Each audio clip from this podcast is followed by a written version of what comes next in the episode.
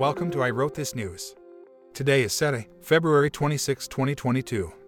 Every weekend, we will give you a wrap up of the week's events, highlighting and expanding on listener favorites from the week. Let's dive in. Story number one Devin Nunes bears down, outplops Truth Social. Donald Trump's new social media venture, Truth Social, launched Monday, marking the return of the former president to social media on the U.S. President's Day holiday. The launch restored Trump's presence on social media more than a year after he was banned from Twitter, Facebook, and YouTube following the January 6, 2021 attack on the U.S. Capitol by his supporters, after he was accused of posting messages inciting violence. Trump Media and Technology Group, the venture behind Truth Social, is currently led by self proclaimed dairy farmer, crank, and former Republican U.S. Representative Devin Nunes. Truth Social appears to be a Twitter clone, but with the addition of former President Donald Trump and the deletion of Jack Dorsey. The irony here is that Nunes is fond of free speech as long as it isn't critical of him. Nunes has filed multiple defamation lawsuits against people and media who have said things that Nunes doesn't like. Most of the suits have been dismissed, and Nunes has yet to prevail in any of them. The double irony is that in 2018 Nunes supported the Discouraging Frivolous Lawsuits Act. On December 31, 2019, Nunes, through his Charlottesville, Virginia attorney Stephen S. Biss, issued a letter that threatened litigation against Representative Ted Lieu based on alleged damage to Nunes' reputation. Lieu responded, quote, I welcome any lawsuit from your client and look forward to taking discovery of Congressman Nunes. Or, you can take your letter and shove it. Truth Social joins a growing portfolio of technology companies that are positioning themselves as champions of free speech and hope to draw users who feel their views are suppressed on platforms such as Twitter, Facebook, and YouTube. So far, none of the companies, which include Twitter competitors Gettr and Parler and video site Rumble, have come close to matching the popularity of their mainstream counterparts. Story number two I scream, you scream, but I'm the one with the frozen ding a ling. By the end of the men's 50 kilometer mass start ski race at the Beijing Games over the weekend, Finnish athlete Remi Lindholm was more of an innie than an outie. And we're not talking about his belly button.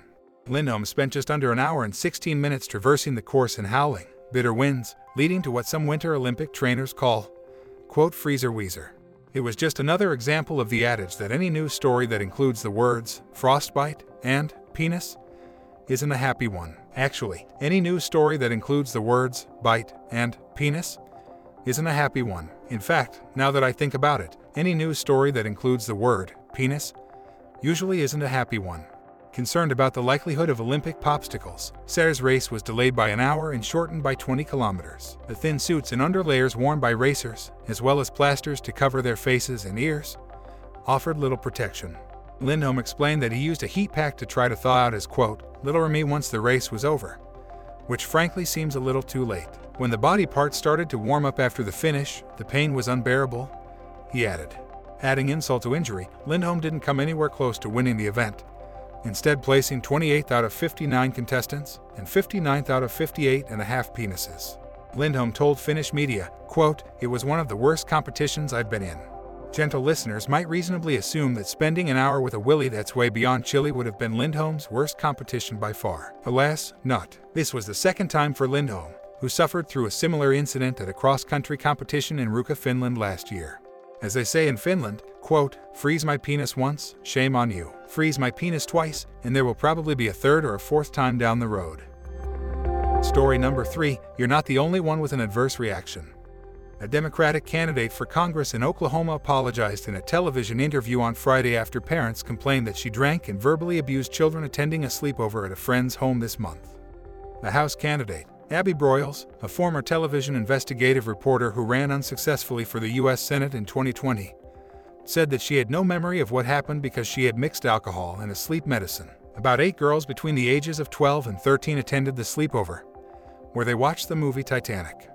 When first contacted by NonDoc media for comment, Ms. Broyles seemed to deny that she was at the party. After a TikTok video showed otherwise, she gave an interview to KFOR TV, an Oklahoma City station where she once worked. In the interview, Broyle said that she had, quote, blacked out after drinking wine and taking a sleep medication. She said the medicine was given to her by her friend, whose daughter was having the sleepover when Ms. Broyles came to visit. Because nothing says preteen sleepover like an Ambien spritz. Citing information from some parents and children who attended the party, NonDoc media reported that Broyles had sworn at one girl, while also mentioning that she was Hispanic, and had referred to another girl's acne, among other abusive remarks. They said that she had vomited into one of the girl's shoes, in addition to a laundry hamper. Ms. Broyles explained, quote, I had an adverse reaction. Instead of helping me sleep, I hallucinated, and I don't remember anything until I woke up or came to, and I was throwing up in a hamper. Lady, two things. First, if you're looking for somewhere to sleep, may we suggest anywhere other than a sleepover with a bunch of 12 and 13 year old kids? Second, after listening to you tell us that you mix drugs and alcohol, verbally abuse girls, and booted in their boot and elsewhere, we can assure you that you're not the only one experiencing a quote, adverse reaction. Story number 4 Mackenzie Scott's heart way bigger than Jeff Bezos' super yacht. Mackenzie Scott's $50 million gift to the National 4 H Council, which the youth focused nonprofit called Transformational, is part of a new batch of the philanthropist's donations now coming to light. The donation to the organization, which supports the 120 year old Youth Development Program, is the second largest gift known to have been made by Scott since she announced last year that she gave $2.7 billion to charitable nonprofits. In the meantime, Scott's ex, Amazon founder and guy who everything he touches, including himself, starts to look like a penis, Jeff Bezos, is building the world's largest sailing yacht. As we've noted in prior episodes, the yacht is so big that it will have its own yacht and will require the dismantling of a bridge to get it out to sea. Scott has since been quiet about donations in an attempt to avoid media attention, though organizations who are receiving money from Scott have been announcing the gifts. Jennifer Sirangelo, the president and CEO of the council, said they received a call in December informing them the gift was coming their way, and the amount came as a surprise. Surangelo said, quote, When I heard the gift would be $50 million, I lost my breath and had to sit down, adding it even brought a tear to her eye.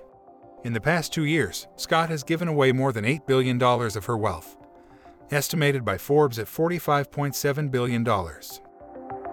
Story number 5 We're only here for the donuts, comrade.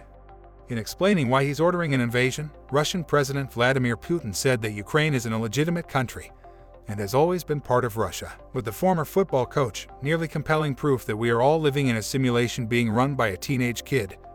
And Alabama Senator Tommy Tuberville says not so fast. During a presentation at the Montgomery Chamber of Commerce, Tuberville discussed the escalating tensions between Russia and Ukraine.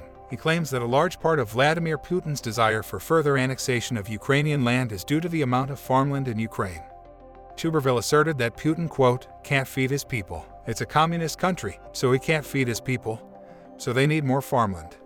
In reality, Russia isn't technically a communist country, and it exports nearly twice as much wheat as does the non communist United States. Canada, which has a publicly funded universal healthcare system and a national minimum wage, also exports more wheat than the U.S. Tuberville also noted the need to strengthen the U.S. military, and for dispensing with the quote, woke prerogatives of the U.S. Secretary of Defense, Lloyd Austin.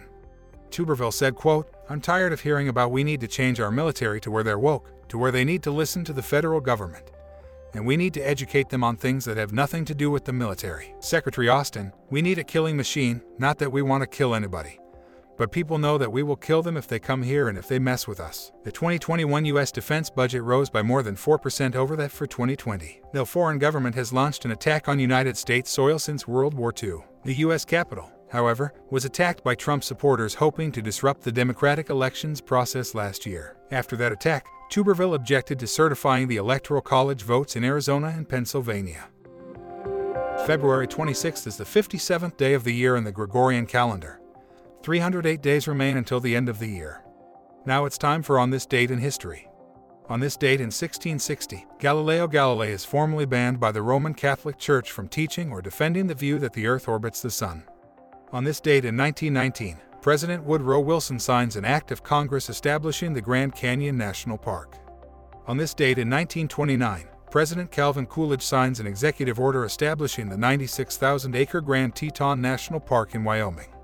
Celebrating birthdays today are rocker Jonathan Cain, musician Michael Bolton, swimmer Keena Rothhammer, astronaut Susan Helms, politician Tim Kaine, and actress Chase Masterson. Happy birthday to all of them, and if your birthday is today, a very happy birthday to you as well.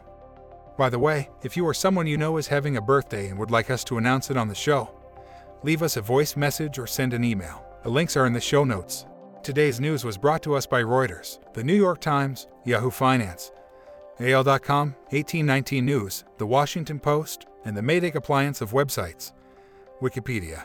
If you have a comment or a question about anything you've heard today, or if you have a suggestion, please send us a note at I wrote this news, all one word, at thatradioshow.com. That email address one more time is I wrote this news, all one word, at thatradioshow.com. One more thing if this podcast sounds a little funny, that's because it's also an experiment. All of the vocals were generated using AI technology. Hopefully, the show will sound different and better as the tech improves and as we improve at using it. I'm Bob Meese, hoping you have an amazing day. We'll get together again soon.